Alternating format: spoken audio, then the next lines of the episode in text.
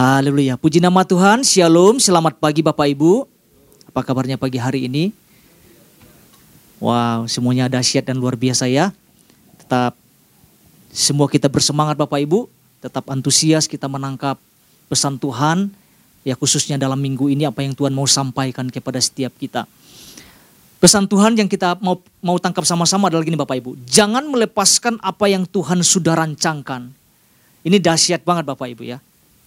Jangan melepaskan apa yang Tuhan sudah rancangkan. Ya.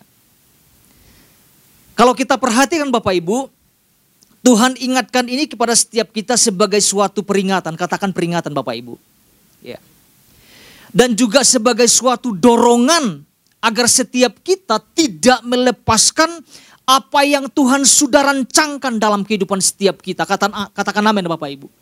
Ada sesuatu yang Tuhan rancangkan, yang sudah Tuhan rancangkan di dalam kehidupan setiap kita. Tentunya sesuatu yang luar biasa. Tentunya sesuatu yang besar, sesuatu yang dahsyat di dalam kehidupan setiap kita. Artinya gini Bapak Ibu, artinya apa pun keadaan atau apa pun situasi ataupun tantangan yang kita hadapi, jangan sampai kita melepaskan itu kan. Jangan sampai kita melepaskan sesuatu yang berharga yang dari Tuhan. Karena gini, kalau kita lepaskan sesuatu yang sudah Tuhan rancangkan di dalam kehidupan setiap kita, yang rugi siapa Bapak Ibu? Yang rugi Tuhan atau kita? Oh iya dong, kita yang rugi. Bukan Tuhan yang rugi. Kan Tuhan sudah memberikan rancangan. Tuhan memberikan sesuatu yang yang baik dalam kehidupan setiap kita. Tetapi waktu kita melepaskan semua apa yang Tuhan sudah rancang, yang rugi adalah kita.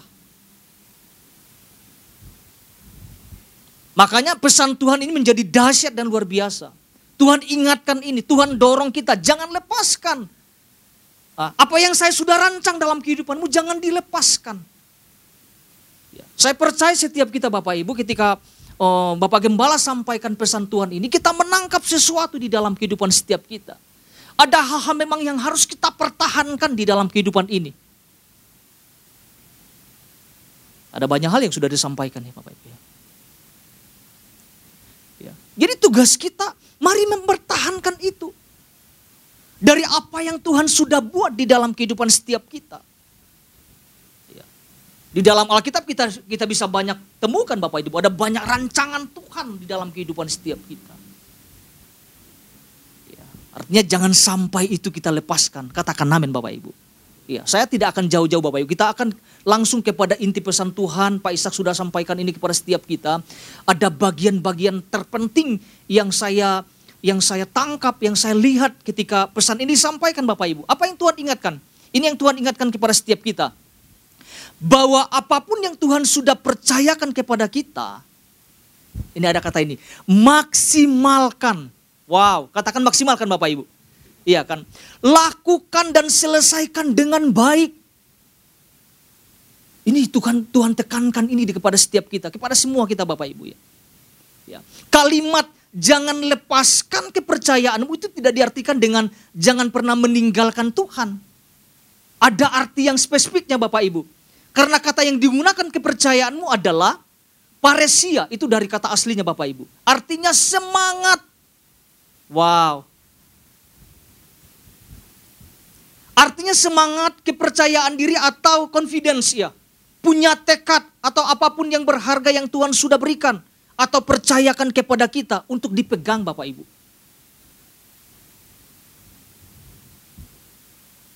Belum berhenti digunakan dan dikembangkan. Baisak jabarkan tentang karunia. Kita kembangkan itu. Hal-hal yang Tuhan percayakan dalam kehidupan setiap kita, mari kita kembangkan, mari kita selesaikan, mari kita maksimalkan di dalam kehidupan setiap kita. Itu yang Tuhan rindukan Bapak Ibu. Ya. Jangan sampai apa namanya semangat itu jangan sampai mengendor di dalam kehidupan setiap kita. Ya. Kalau seseorang udah nggak semangat, bapak ibu nggak bergairah lagi, apa pun jadi apa ya? Jadi biasa melakukan sesuatu jadi biasa-biasa, melayani jadi biasa-biasa, bekerja jadi biasa-biasa, ya. melakukan bisnis jadi biasa-biasa. menjaga semangat itu sangat penting di dalam kehidupan setiap kita. Khususnya kita ada semua anak-anak Tuhan. Karena bukan satu, dua, tiga yang Tuhan percayakan di dalam kehidupan setiap kita. Ada banyak hal yang Tuhan percayakan. Waktu kita lemah, waktu semangat kita hilang, ya kita nggak bisa lakuin apa pun Bapak Ibu. Ya. Pernah menemukan ya orang-orang terdekat kita. Mau ibadah saja malas sekali Bapak Ibu. Pernah nggak? Udah kehilangan gairah itu hidup tuh. Bukan hanya kehilangan gairah, kehilangan tujuan hidup. Mesti dipaksa-paksa, mesti diingatkan besok hari Minggu ya. Ibadah mah gak perlu diingatkan. Ibadah itu kebutuhan utama kita. Karena ada perjumpaan dengan Tuhan. Ada sesuatu yang kita mau terima waktu kita datang beribadah kepada Tuhan. Nah kita mau lihat firman Tuhannya Bapak Ibu. Ya, nanti di dalam inti pesan Tuhan Bapak Ibu lihat lagi di YouTube ya, secara lengkapnya. Ibrani pasal 10 ayat 35. Ini yang mendasari apa yang menjadi pesan Tuhan Bapak Ibu dalam minggu ini. Ibrani pasal 10 ayat 35, apa yang apa yang firman Tuhan katakan di sini Bapak Ibu. Sebab itu janganlah kamu apa? melepaskan kepercayaanmu. Ya. Karena besar upah yang menantinya. Ulangi sekali lagi Bapak Ibu ya. Sebab itu janganlah kamu melepaskan kepercayaanmu karena besar upah yang menantinya. Pak Ishak sudah jabarkan tentang latar belakang dari perikop ini Bapak Ibu. Ya, kalau kita perhatikan ayat ini adalah sebuah pesan atau sebuah peringatan keras yang tegas yang ditujukan oleh penulis kepada orang-orang percaya di Ibrani atau jemaat Ibrani. Ya. Dalam satu perikop itu ada banyak pesan yang penulis sampaikan. Salah satunya adalah jangan kamu melepaskan kepercayaanmu dari kata Paresia ini Bapak Ibu, artinya semangat itu. Jangan ada kekendoran dalam kehidupan setiap kita. Jangan ada kemunduran di dalam kehidupan setiap kita. Ya, ada arti lainnya ternyata dari Paresia ini Bapak Ibu. Berani berkata benar tanpa rasa takut. Ya, ya kita tahu tantangan yang dihadapi orang-orang percaya di Ibrani begitu berat Bapak Ibu. Mereka harus lantang menyuarakan tentang kebenaran. Mereka harus dengan berani menyatakan sesuatu yang yang yang berdasarkan kebenaran. Ya. Ya, jangan sampai kita kendor Bapak Ibu. Jangan sampai semangat kita menjadi pudar Bapak Ibu ya. Pertanyaannya gini, mengapa seseorang bisa kehilangan semangat Bapak Ibu? Karena menjauh dari Tuhan, itu itu jawabannya. Menjauh dari Tuhan. Kita sangat memerlukan oh, pribadi Tuhan di dalam kehidupan setiap kita. Kita memerlukan perkataan-perkataannya di dalam kehidupan setiap kita. Ya. Di ayat 25 berkata gini Bapak Ibu. Dari Ibrani pasal 10 ayat 25. Berkata gini. Janganlah kita dikatakan apa? Menjauhkan diri dari pertemuan-pertemuan ibadah kita. Seperti dibiasakan oleh beberapa orang. Tetapi marilah kita saling menasehati dan semakin giat melakukannya menjelang hari Tuhan yang mendekat. Alkitab katakan jangan menjauh. Yang membuat semangat orang seseorang itu hilang Bapak Ibu karena menjauh. Menjauh sama dengan melepaskan sesuatu yang penting di dalam kehidupan setiap kita. Ibadah itu akan membangun hidup kita. Alkitab mengatakan ada beberapa orang seperti yang dibiasakan beberapa orang di dalam Roma pasal 12 ayat 11 mengatakan apa Bapak Ibu? Roma 12 ayat 11. Janganlah hendaknya kerajinanmu kendor. Biarlah rohmu menyala-nyala dan layanilah Tuhan. Semangat kita nggak boleh kendor. Kerajinan kita nggak boleh kendor. Kalau kendor semuanya, selesai hidup kita. Kalau kita kembali kepada ayat dasar kita Bapak Ibu, ternyata ada konsekuensi loh di situ. Ada konsekuensi ketika seseorang itu mengendor. Ada konsekuensinya ketika seseorang kehilangan semangat. Apa oh, konsekuensinya Bapak Ibu? Alkitab mengatakan gini, kehilangan upah loh. Kehilangan upah. Alkitab mengatakan ada upah yang menanti. Jadi waktu kita, waktu seseorang mengendor, Seseorang kehilangan semangat. Saya mau sampaikan nggak akan dapat upah Bapak Ibu. Itu konsekuensinya. Waktu kita menjauh dari Tuhan, itu konsekuensinya, nggak ada upah. Ya. Upah itu banyak pengertian maknanya. Sesuatu yang Tuhan sudah rancangkan yang terbaik, akhirnya gini, kita nggak dapatin gitu.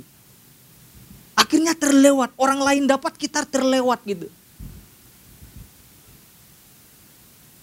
Saya, saya, saya merenungkan gini Bapak Ibu, jangan sampai gini, jangan sampai Tuhan saya nggak dapat apa-apa nih. Jangan sampai apa yang Tuhan sudah rancang yang terbaik itu saya nggak dapatkan. Karena apa? Melepas sesuatu yang Tuhan rancang. Itu kan sesuatu yang membahayakan, mengerikan di dalam kehidupan setiap kita.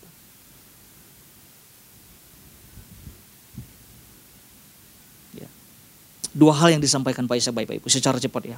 Dua prinsip ini yang sama-sama kita ini harus tangkap Bapak Ibu ya. Harus kita renungkan dua hal ini apa yang Bapak Gembala sampaikan buat setiap kita Bapak Ibu. Yang pertama dua prinsip, bangun daya juang di dalam diri kita agar tidak menjadi orang yang mudah menyerah. Nah ini Bapak Ibu. Yang kedua, Bangun keputusan untuk membiarkan Tuhan yang memimpin bukan kita. Kadang-kadang kita kan maunya mimpin diri kita sendiri kan Bapak Ibu ya. Tuhan sampaikan bangun keputusan untuk membiarkan Tuhan yang memimpin bukan kita. Nah pagi hari ini Bapak Ibu kita akan belajar satu hal Bapak Ibu. Saya tidak akan panjang-panjang Bapak Ibu. Satu hal ini yang kita mau tangkap bersama-sama Bapak Ibu. Ini yang saya mau sampaikan, bangun komitmen dalam diri kita. Bangun komitmen dalam diri kita untuk terus berakar dalam Kristus dari hari ke hari.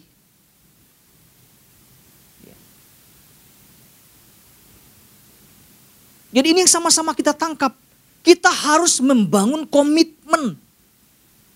Komitmen itu dalam dalam hal apa saja Bapak Ibu. Berkomitmen artinya mempertahankan dari apa yang Tuhan sudah percayakan. Orang nikah saja ada janji uh, ada komitmen ya betul ya? Betul ya? Pernikahan itu ada komitmen betul ya? Ada janji yang diucapkan. Janji itu harus dipegang. Komitmen yang dimasukkan bisa banyak hal tentang tanggung jawab kita, tentang pelayanan kita. Mungkin kita juga seorang imam dalam keluarga, ada tanggung jawab kita, ada komitmen kita. Dalam pelayanan Bapak Ibu, ya ya tentu ada ada ada tantangannya, betul. Tapi jangan sampai ketika ada tekanan sedikit kita mudah saja untuk melepas sesuatu ini. Jangan sampai tanggung jawabnya itu besar. Ya. Jangan sampai kita menjadi seperti anak-anak, nggak suka ya udah gitu, nggak bisa. Itu nggak bisa seperti itu berkomitmen, berpegang teguh. Nanti kita bisa lihat ayat dasarnya Bapak Ibu. Ketika Tuhan sampaikan jangan melepaskan. Saya coba merenungkan jangan melepaskan. Ada begitu banyak hal yang Tuhan janjikan Bapak Ibu. Ada begitu banyak yang Tuhan rancang di dalam kehidupan setiap kita. Rancangan Tuhan itu bukan rancangan yang biasa-biasa Bapak Ibu. Rancangan Tuhan itu yang terbaik di dalam kehidupan setiap kita. Ketika Tuhan sampaikan ini gini, jangan-jangan gini Bapak Ibu, jangan-jangan ya, ada di antara orang percaya mulai ini, mulai melemah Bapak Ibu. Itu yang saya saya renungkan. Ketika Tuhan jangan lepaskan. Kenapa Tuhan ingatkan itu kepada setiap kita dalam minggu ini? Jangan-jangan gini, orang-orang percaya mulai-mulai melepaskan itu melepaskan iman, melepaskan kepercayaan, melepaskan tanggung jawab pelayanan, melepaskan tanggung jawabnya sebagai pemimpin dalam rumah tangga.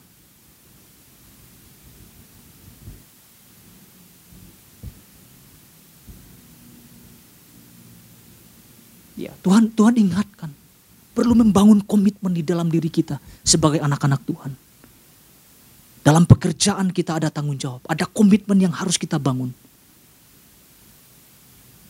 Ya. Mungkin dalam pendidikan ada komitmen ternyata. untuk menyelesaikan sampai selesai. Ya.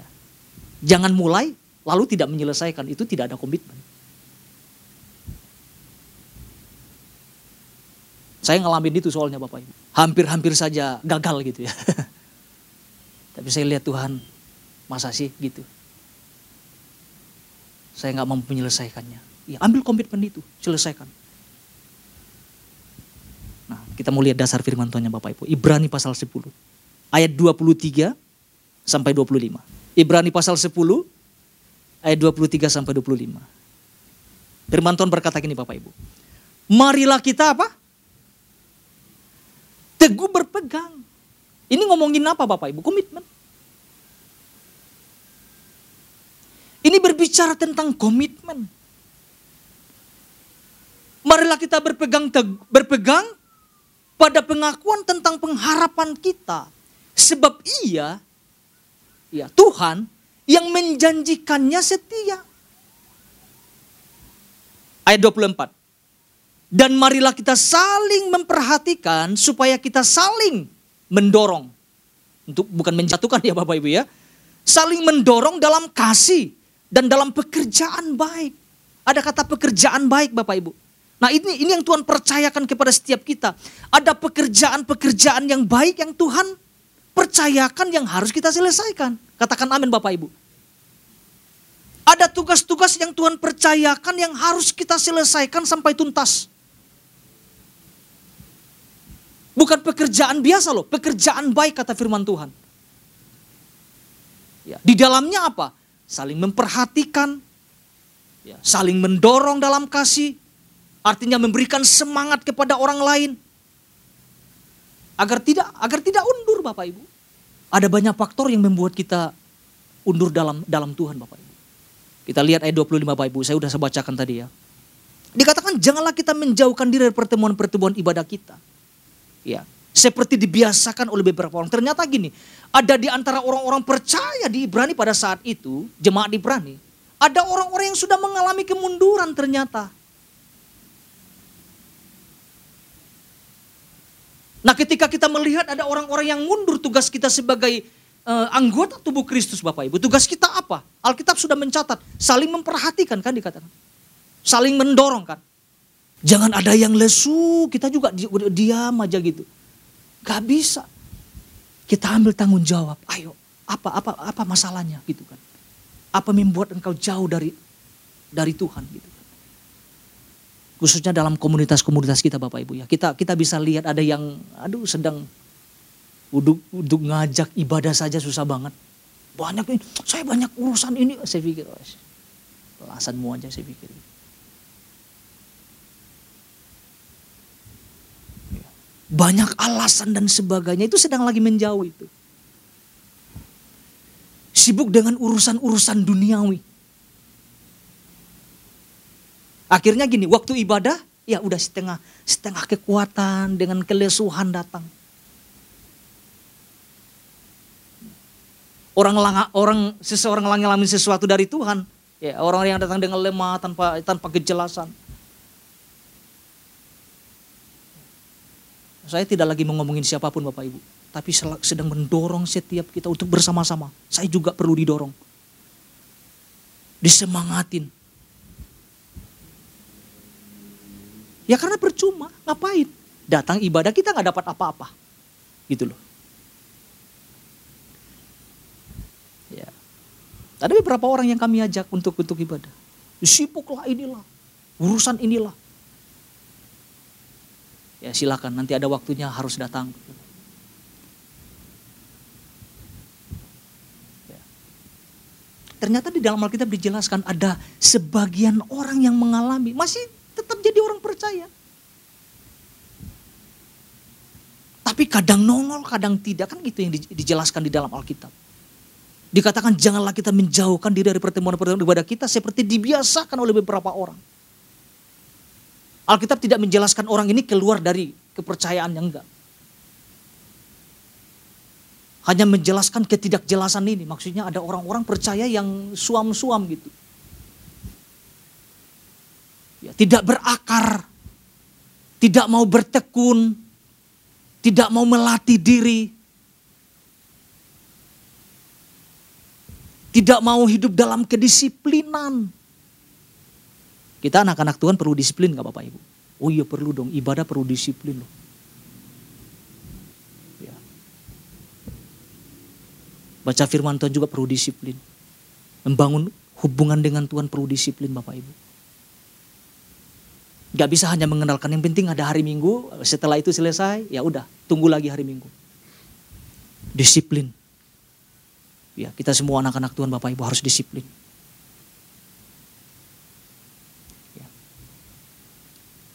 Jadi ini yang kita bangun, komitmen di dalam kehidupan setiap kita. Selanjutnya Bapak Ibu kita akan melihat dua ciri. Dua ciri orang yang berkomitmen dalam dan berakar dalam Kristus. Secara cepat Bapak Ibu. Yang pertama bagian A, hidup berpegang teguh pada firman Allah. Nah ini yang harus kita bangun. Hidup berpegang teguh pada firman Allah Bapak Ibu. Apa tujuannya? Tujuannya gini, supaya kita menjadi pribadi yang kuat Bapak Ibu. Tujuannya supaya kita menjadi pribadi yang tangguh, menjadi pribadi yang terus bertumbuh dalam hal iman. Ya, bukan sebaliknya ketika ada tekanan kita lari kita jauh menjauh dari Tuhan, bukan itu. Ya. Ya. Ayatnya di ayat 23 Bapak Ibu, kita sudah bacakan tadi. Dikatakan marilah kita teguh berpegang. Ya. Karena gini, Alkitab itu tidak pernah mengajarkan kita pelin-pelan Bapak Ibu.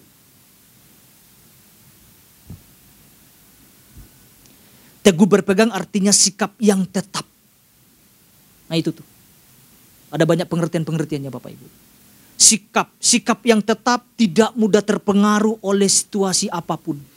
Artinya gini, sekalipun ada tekanan, posisinya tetap.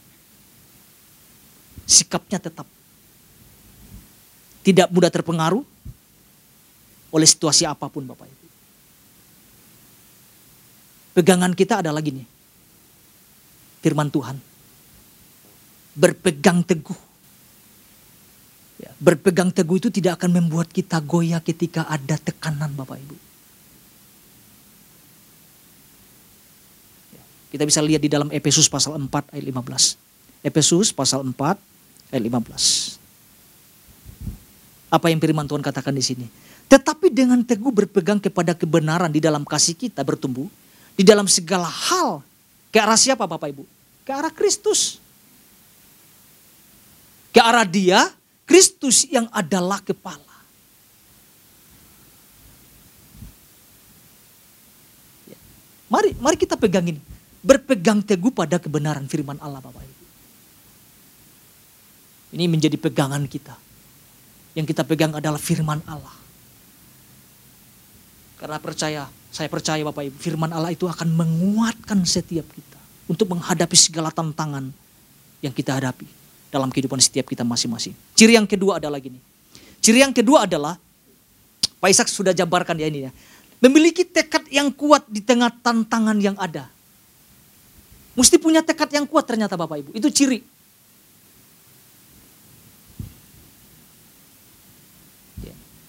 Jangan sampai kita menjadi orang percaya yang tidak memiliki daya daya juang, endurance Bapak Ibu ya. Gampang terbawa arus, gampang mengalami kekalahan dalam kehidupan ini. Jangan kita biarkan itu. Kita harus punya tekad di dalam kehidupan setiap kita. Ya. Kita bisa lihat tentang perjuangan-perjuangan yang dilakukan oleh orang-orang percaya di Ibrani Bapak. Kita lihat firman Tuhannya di dalam Ibrani pasal 10 ayat 32 sampai 33. Apa yang firman Tuhan katakan di sini Bapak Ibu? Ayat 32. Ingatlah akan masa yang lalu. Sesudah kamu menerima terang, kamu banyak apa? Banyak menderita. Oleh karena kamu bertahan ya dalam perjuangan yang yang berat dikatakan. Ayat 33. Baik waktu kamu dijadikan tontonan. Wih, betapa ngerinya Bapak penderitaan umat-umat Tuhan pada saat itu ya. Oleh cercaan dan penderitaan maupun waktu kamu mengambil bagian dalam penderitaan mereka yang diperlakukan sedemikian. Dikatakan ingatlah akan masa yang lalu sesudah kamu menerima terang kamu banyak menderita. Nah perjuangan-perjuangan itu Bapak Ibu mereka tidak boleh lupakan. Ketika ada tekanan datang mereka mesti lihat perjuangan-perjuangan itu. di masa yang lalu. Bagaimana mereka kuat menghadapi penderitaan, penganiayaan, ketidakadilan dalam hidup. Mereka mesti lihat itu. Artinya ketika mereka mampu menghadapi penderitaan, nah ketika ada tantangan kembali, mereka mesti sama. Tetap kuat menghadapi segala tantangan yang ada.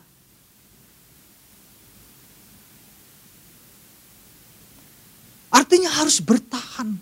Makanya penulis Ibrani mendorong, ayo ingat di masa lalu, waktu kalian apa namanya, ditekan, dianiaya, kalian tetap kuat.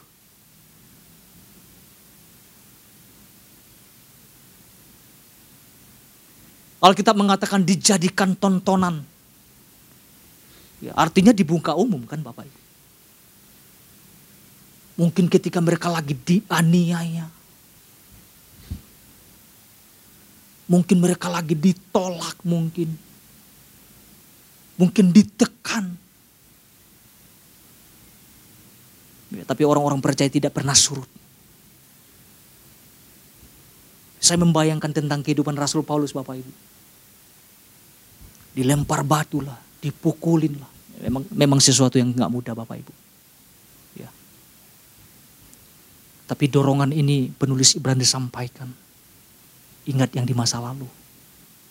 Kalau dulu kalian kuat, hari ini pun harus kuat. Ya. Mari kita renungkan Bapak Ibu, jangan melepaskan kata Tuhan, jangan melepaskan. Dari apa yang Tuhan sudah rancang dalam kehidupan setiap kita. Saya akan tutup ini Bapak Ibu. Saya akan tutup dengan kisah perjalanan kehidupan Yusuf. Kita tahu ceritanya Bapak Ibu ya. Begitu sulit, begitu mendaki. Ya, ini yang saya renungkan Bapak Ibu. Bisa nggak Yusuf melepaskan dari apa yang Tuhan sudah rancangkan dalam kehidupannya Bapak Ibu. Waktu dia mendapat mimpi. Bisa nggak kira-kira melihat dengan tantangan yang begitu berat dalam kehidupannya. Bisa nggak? Dari apa yang Tuhan rancangkan. Oh bisa loh. Kalau kalau mungkin saya apa yang yang Yusuf alami saya alami Bapak nggak kuat rasanya. Saya membayangkan itu bagaimana Yusuf itu berpegang terhadap semua apa yang Tuhan sudah rancangkan dalam kehidupannya melalui mimpi itu. Bisa saja Pak, waktu dipenjarakan, bisa saja Yusuf Tuhan, saya berhenti, udah cukup, cukup, bisa saja. Waktu dimasukkan ke sumur bilang cukup Tuhan, cukup, ini udah cukup. Waktu difitnah Bapak Ibu, bisa saja, bisa gagal rencana Tuhan dalam kehidupannya. Tapi kita bisa melihat Yusuf tidak menyerah loh. Dengan segala tantangan yang ada. Kuncinya itu ada di poin Pak Ishak nomor oh yang poin kedua. Itu rahasia yang saya lihat. Membangun keputusan, membiarkan Tuhan memimpin bukan kita. Yusuf membiarkan Tuhan memimpin. Kalau dengan kekuatan manusia, Yusuf selesai. Tetapi Yusuf menjadikan Tuhan yang memimpin hidupnya. Makanya dia sampai berhasil. Sampai menyelesaikan dari apa yang Tuhan sudah rancangkan dalam kehidupannya. Demikian firman Tuhan Bapak Ibu. Tuhan Yesus memberkati setiap kita.